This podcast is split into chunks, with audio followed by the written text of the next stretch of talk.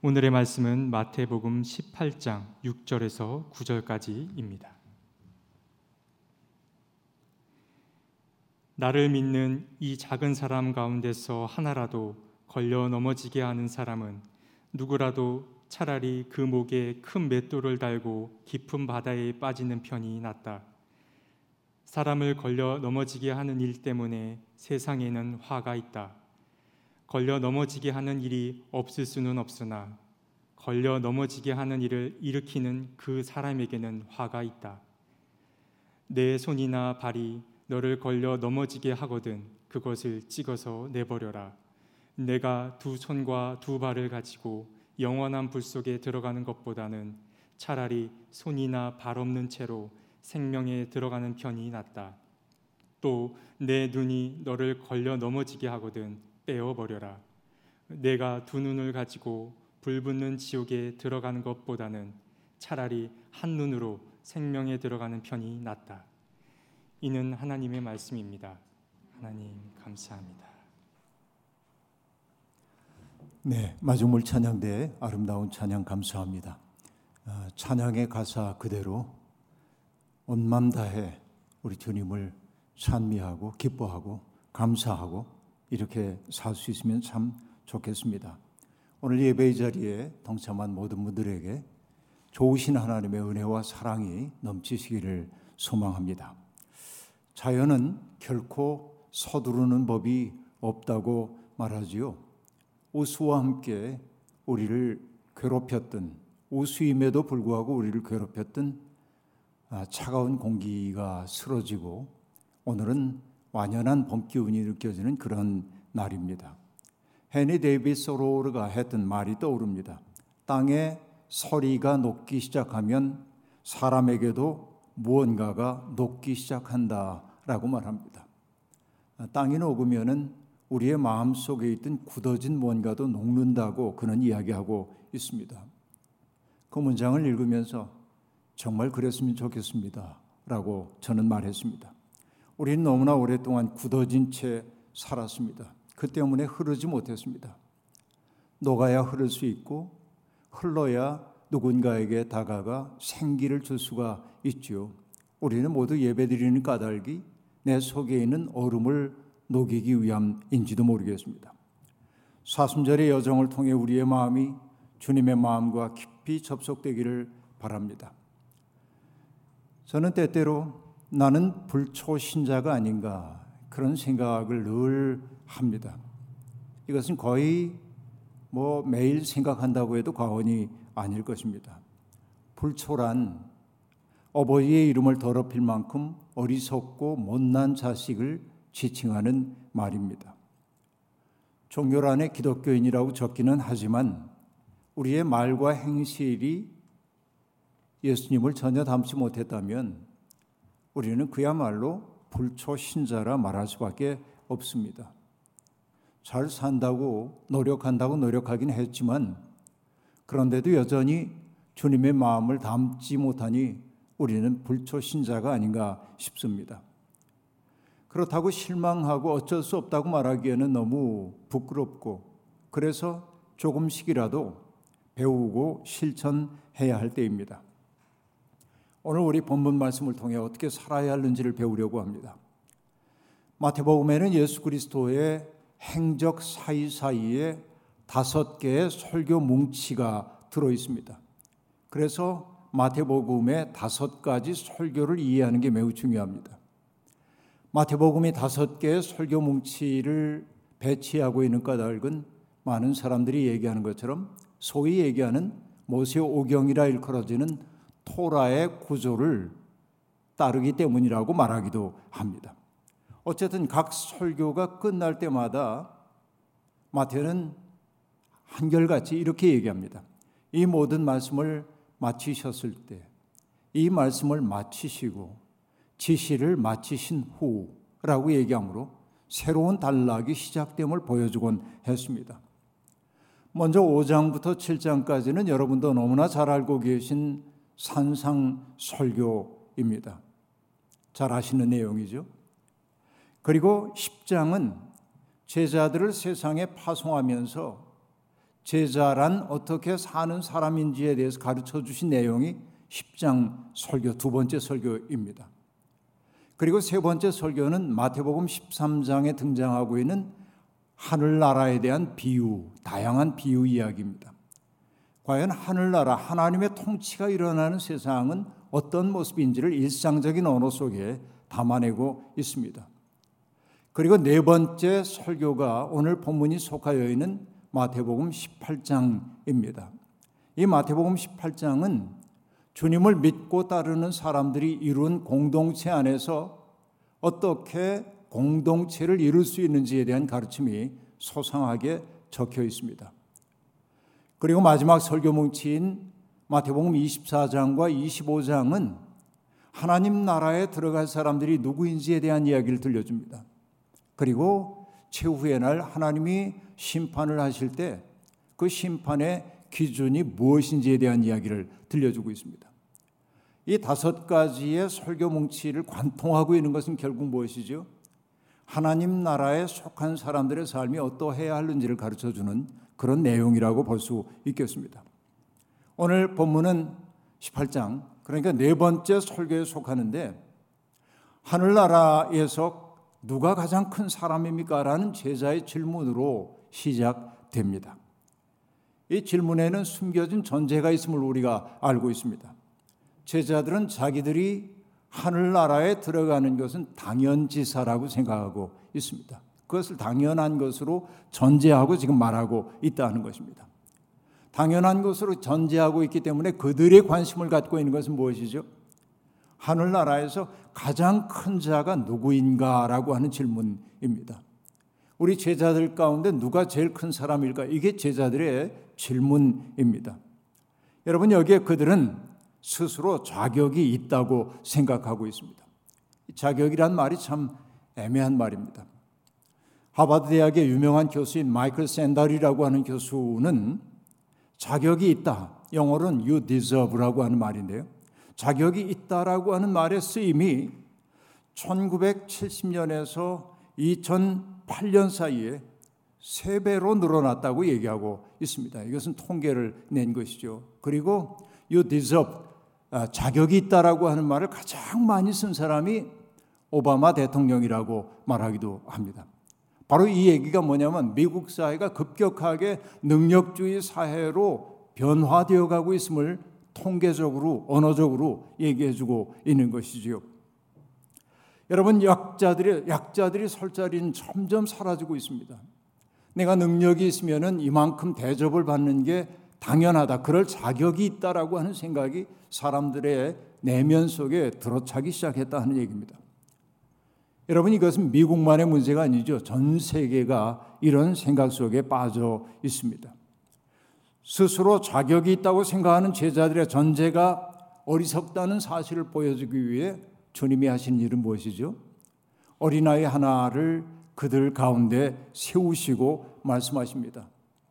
너희가 돌이켜서 어린아이들과 같이 되지 않으면 절대로 하늘나라에 들어갈 수가 없다라고 말씀하십니다. 이때 여러분 여기서 얘기하는 어린아이는 귀염이나 사랑스러움으로 치환할 수 있는 그런 존재를 말하고 있는 것이 아닙니다. 여기 어린아이는 어떻게 보면 가장 연약한 자를 상징한다고 얘기할 수 있습니다. 누군가의 도움 없이는 살아갈 수 없는 사람, 누군가를 의지하여 살 수밖에 없는 사람을 일컫습니다. 그렇다고 한다면 이 어린아이처럼 되어야 한다라고 하는 말은 뭐죠? 내가 자격이 있다고 생각할 것이 아니고 오히려 하나님의 은혜가 아니고는 내가 하늘나라에 들어갈 자격이 없다고 느낄 줄 아는 것이 어린아이와 같은 태도라고 말할 수 있겠습니다. 나는 얼마나 연약한 존재인가? 나는 하나님의 눈앞에 섰을 때 얼마나 부족한 존재인가? 철저한 자기 응시를 통해 자기의 부족함을 깨닫는 것이 제자라고 주님은 그렇게 말씀하고 있는 것입니다. 근데 자기의 연약함을 깨닫는다는 게 왜 중요합니까? 내가 참 연약한 사람이고 죄에 형편없이 자주 빠지는 사람임을 인정할 때, 아프게 자각할 때, 여러분, 우리는 주위에 있는 사람들을 함부로 대할 수가 없습니다. 때때로 그가 내 마음에 들지 않을 수도 있죠. 그가 하는 일이 내 비위를 거슬릴 수 있죠. 그러나 우리가 어떻게 그를 탓할 수 있겠습니까? 그것이 내 모습이기도 한 거리요. 나는 근사하게 나를 포장하고 있는지 모르지만은 다른 사람들이 보기에는 나 또한 다를 바 없는 그런 사람임을 내가 자각하고 있는데 어떻게 함부로 그를 대할 수 있겠습니까? 그러니까 그 연약한 사람을 어떻게 대하고 바라봐야 하는지 여러분 이어지는 단락은 그 얘기를 계속해 주고 있습니다. 18장에서 매우 중요한 내용 가운데 하나가 뭐죠? 잃어버린 양 한 마리의 비유가 등장합니다. 그것은 뭐예요? 사회가 소홀히 하기 쉬운 사람, 가장 취약해진 사람을 돌보고 아낄 줄 아는 것이야말로 하나님의 관심사임을 주님이 가르쳐 주고 있는 겁니다. 여러분, 능력주의가 만연한 세상에서 그런 사람들은 패배자로 취급되곤 합니다. 자기 능력이 없으니까 그럴 수밖에 없다고 얘기하는 거죠. 경쟁에서 졌으니까 혜택을 받지 못하는 게 당연하다고 말하는 것이죠. 그러나 여러분, 이것은 얼마나 나쁜 세상의 모습입니까? 공정한 경쟁이 이루어질 수 없는 환경 속에서 분투하는 사람들의 눈물과 아픔을 무시하는 일이 우리 사회에서 얼마나 비일비재하게 나타나고 있습니까? 어떤 사람들은 경제력이 있는 부모를 만나가지고 자기 개발하고 그렇죠. 자기, 자기 재능을 한껏 발휘하며 살아서 성적도 잘 얻고 자격증도 짜고 그래서 사회에서 성공자의 모습을 갖춰가지만 그럴 수 없는 형편의 사람들이 훨씬 더 많은 세상이란 말이죠. 몇 년 전에 여러분 한 철없는 젊은이가 부모를 잘 두는 것도 능력이라고 말해가지고 공분을 샀던 적이 있습니다. 그런데 여러분 그 젊은이의 철없는 말로 여기고 있지만 우리 사회에서 암암리에 그런 가치관이 통용되고 있는 게 문제란 말이죠. 이게 우리 사회의 모습입니다.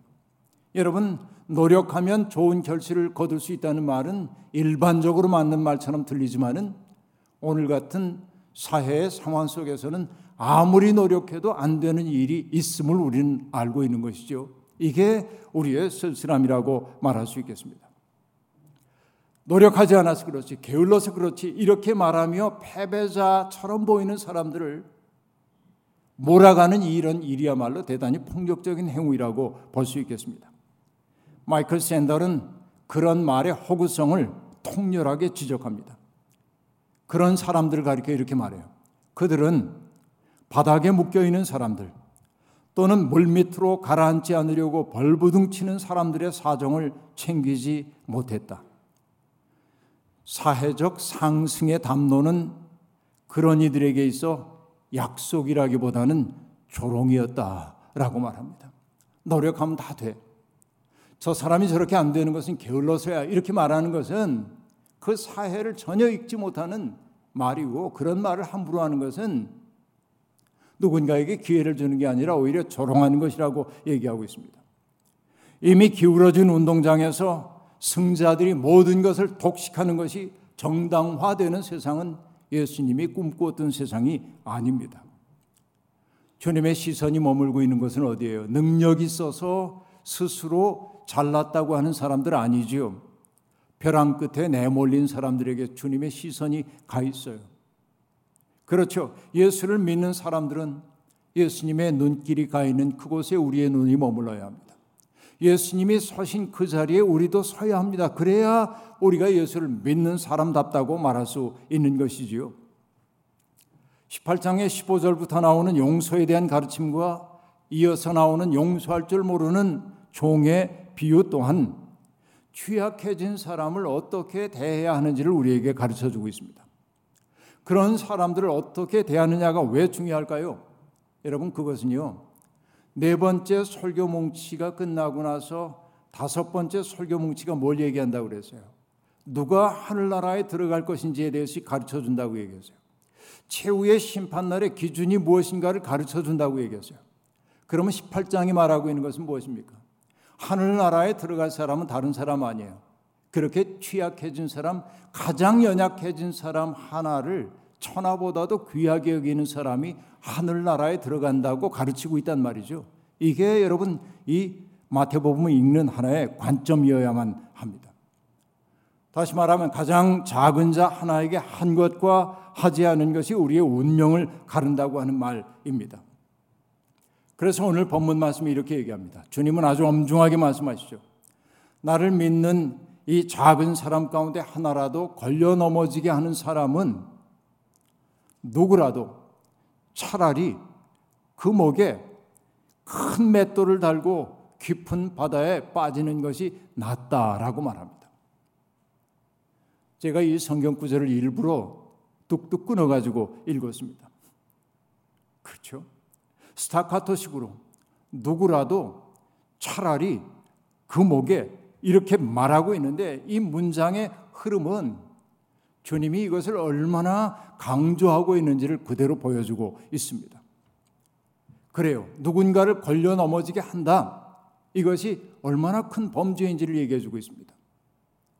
걸려 넘어지게 하다라고 하는 헬라어는 스칸달리조라고 하는 말입니다.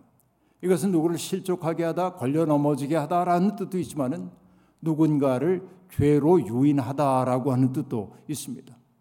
그 명사형이 스칸달론인데 그것은 덫에 놓아서 덫에다 놓는 미끼 놓는 자리를 뜻하기도 합니다.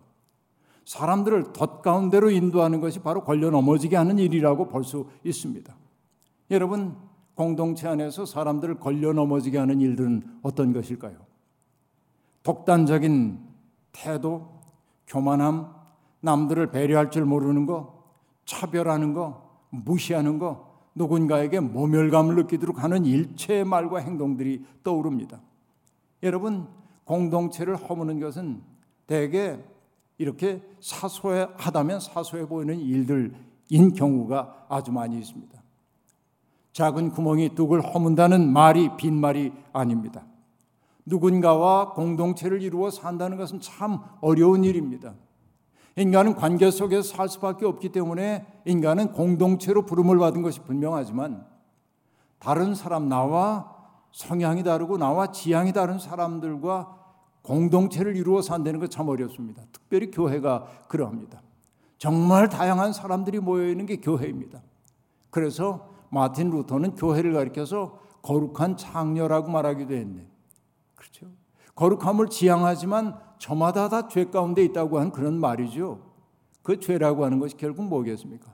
자기 중심성이죠. 나를 중심에 놓고 세상을 판단하는 것이죠. 이게 인간의 버릇입니다. 브로더 호프 공동체를 만든 에버하르트 아놀드는 하나님께서 인간을 공동체로 부르셨다고 말하면서 그러나 누군가와 함께 산다는 게 얼마나 어려운 일인지를 이렇게 말하고 있습니다. 감정의 기복과 동요, 육체적 심리적 만족을 탐욕스레 추구하는 성향, 신경 과민과 야망의 심리적 동인, 타인에 대한 영향력 추구, 인간의 모든 특권은 진정한 공동체 건설을 막는 장애물이지만 그래요. 인간이 하나의 공동체를 이루어 살도록 만드는데 장애물이 되고 있는 것들이 많이 있어요. 감정적인 기복, 동요, 심적 만족을 탐욕스럽게 추구하는 거, 나를 중심에 놓고자 하는 그런 열망 말이죠. 이게 인간에게 보편적인 열망이란 말이에요. 그러나 에바르트 아놀드는 말합니다. 인간은 이를 극복할 수 있다라고 말합니다. 여러분 이 마지막 문장이 강렬합니다. 믿는 사람은 인간의 이런 자기 중심적 성향을 고칠 수 없는 결함으로 여기지 않습니다. 하나님의 은혜와 사랑 안에 머문다면 이런 성향은 능히 고칠 수 있고 고쳐야만 합니다.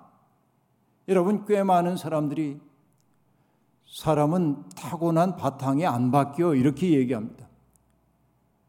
너무나 자주 그런 얘기를 하고 자기의 이기적인 처신을 정당화하기 위해 그런 말을 사용하는 사람들 꽤 많이 있습니다. 그러나 그런 말 들을 때마다 불편합니다. 왜? 믿음 안에 산다고 하는 것은 그런 성향 자체를 바꿀 수 있음을 소망하기 때문에 그렇습니다. 은혜 안에 있으면 바뀝니다. 왜 안 바뀝니까? 은혜 바깥에 서 있으려니까 그런 것이죠.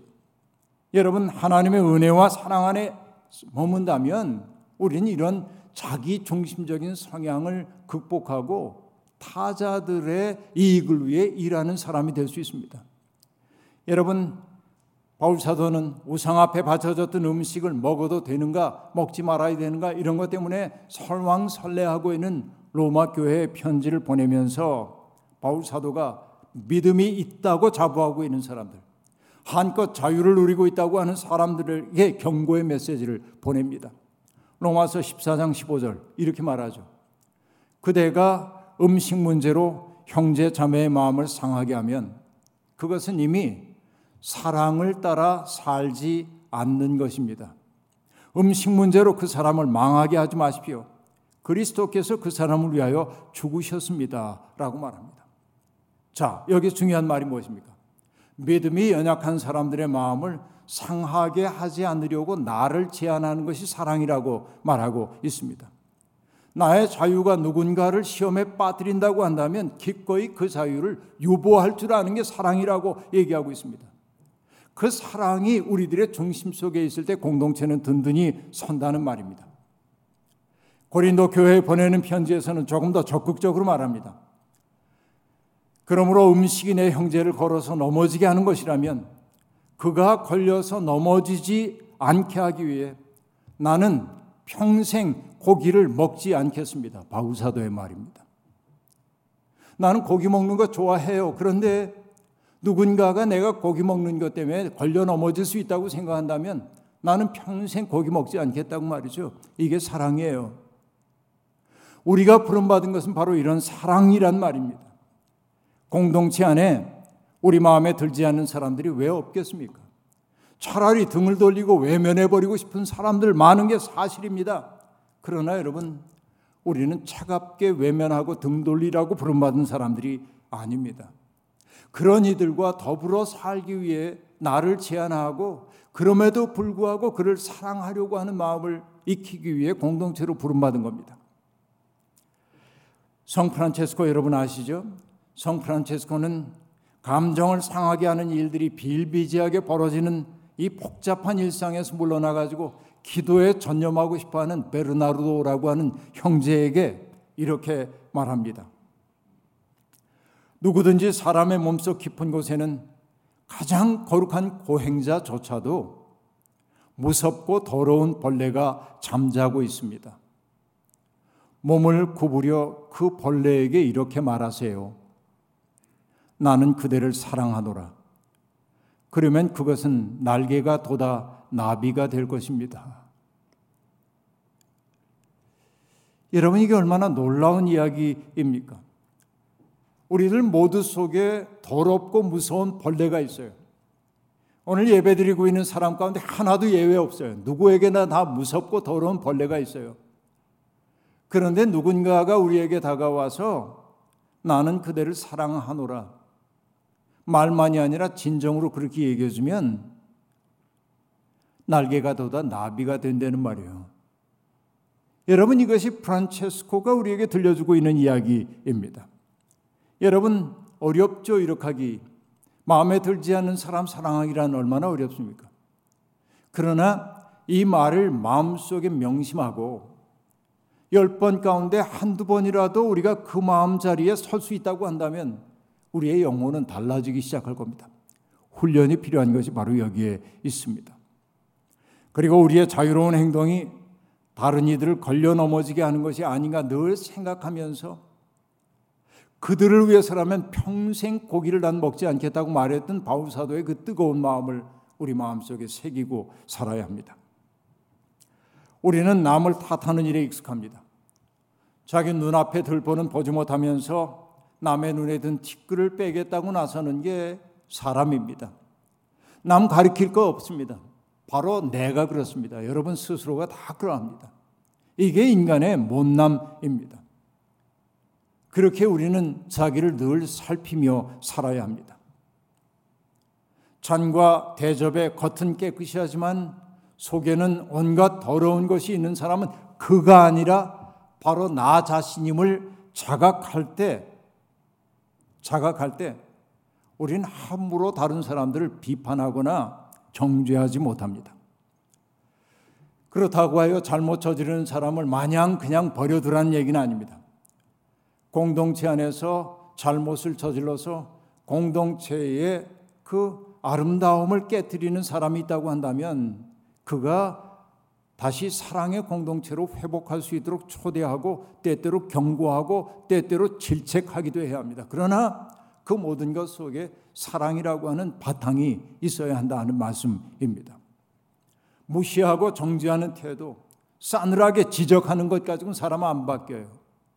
프란체스코가 얘기한 대로 누군가에게 날개가 돋아나와 나비가 되도록 하는 것은 정죄하고 그리고 판단의 언어로 말하는 데 있지 않다라고 하는 것이지요. 그 때문에 우리는 조심해야 합니다. 오늘 본문의 8절부터 나오는 말씀은 매우 당혹스럽습니다. 주님은 누군가를 걸려 넘어지게 하는 것이 우리의 손이나 발이라고 한다면 그것을 찍어내버리라고 말합니다. 누군가를 걸려 넘어지게 하는 것이 눈이라고 한다면 차라리 그것을 빼버리라고 얘기합니다. 그것을 빼버린 채 하나님 나라에 들어가는 게 온전한 지체를 가지고 지옥 가는 것보다 낫다고 얘기하고 있습니다. 너무 극단적인 얘기라서 과연 주님의 가르침인가 싶기도 합니다. 그런데 거의 유사한 말씀이 산상수훈에서도 나오죠. 마태복음 5장 29절과 30절 사이의 말입니다. 오른쪽 눈이 너로 하여금 죄를 짓게 한다면 그것을 빼어내버리고 오른손이 죄를 짓게 하거든 그것을 찍어내버리라고 얘기했습니다. 산상수훈의 가르침이 개인의 윤리를 뜻한다면 18장에 나오는 네 번째 설교에 나오는 이 얘기는 공동체 윤리를 가르키는 말이라고 봐도 과언이 아닐 겁니다. 그러나 여러분 개인 윤리든 공동체 윤리든 누군가를 죄에 이르게 하는 일은 정말 엄중하게 다루어져야만 합니다. 나의 자유로운 행동이 공동체 속에 있는 누군가를 실족하게 한다고 한다면 우리는 두려워해야 합니다. 내가 하고 있는 말과 나의 몸짓과 나의 눈빛과 나의 태도가 다른 이들 속에 있는 더럽고 무서운 벌레를 깨우는 것인지 아니면 날개 돋은 나비를 깨우는 것인지를 돌아보고 또 돌아봐야 합니다. 누군가를 죄로 이끌거나 걸려 넘어지게 하는 일을 하지 않기 위해 조심해야 합니다. 잊지 마십시오. 하나님은 우리 가운데 가장 작은 자 하나에게 한 것을 당신께 행한 것으로 셈하십니다. 걸려 넘어지게 하는 사람이 아니라 붙들어주고 일으켜주고 격려하고 북돋는 사람이 되어야 합니다. 바로 그가 예수를 믿는 사람입니다. 바로 그 사람이야말로 예수를 따르는 사람입니다. 바로 그 사람이야말로 예수를 닮은 사람입니다. 불초 신자로 살았던 세월은 지금까지로 충분합니다. 이제는 그분을 닮아야 합니다. 주님은 우리를 치유하고 회복시키고 온전하게 하려는 당신의 손과 발로 삼아 주십니다. 주님은 우리를 통해 세상을 아름답게 바꾸기를 원합니다. 사순절은 바로 이러한 삶으로의 초대입니다. 비록 우리가 살고 있는 세상이 능력주의가 신처럼 숭상받는 세상이지만 너희는 그래서는 안 된다. 오히려 세상에서 고통당하고 어려움을 겪는 사람들을 가장 귀히 여기는 그런 삶을 보이라고 주님이 우리를 불러주셨음을 잊지 말기를 바랍니다. 오늘 예배에 동참한 모든 이들의 삶이 그렇게 변화되어서 그래서 우리의 삶이 맑아지고 따뜻해지고 거룩해졌을 때 하나님은 우리를 통해 영광 받으실 것이고 우리의 이웃들은 우리를 통해 복을 누리게 될 겁니다. 하나님의 은총이 순례의 여정 가운데 있는 우리와 늘 동행하시기를 주의 이름으로 축원합니다. 아멘. 거듭의 기도 함께 드리겠습니다.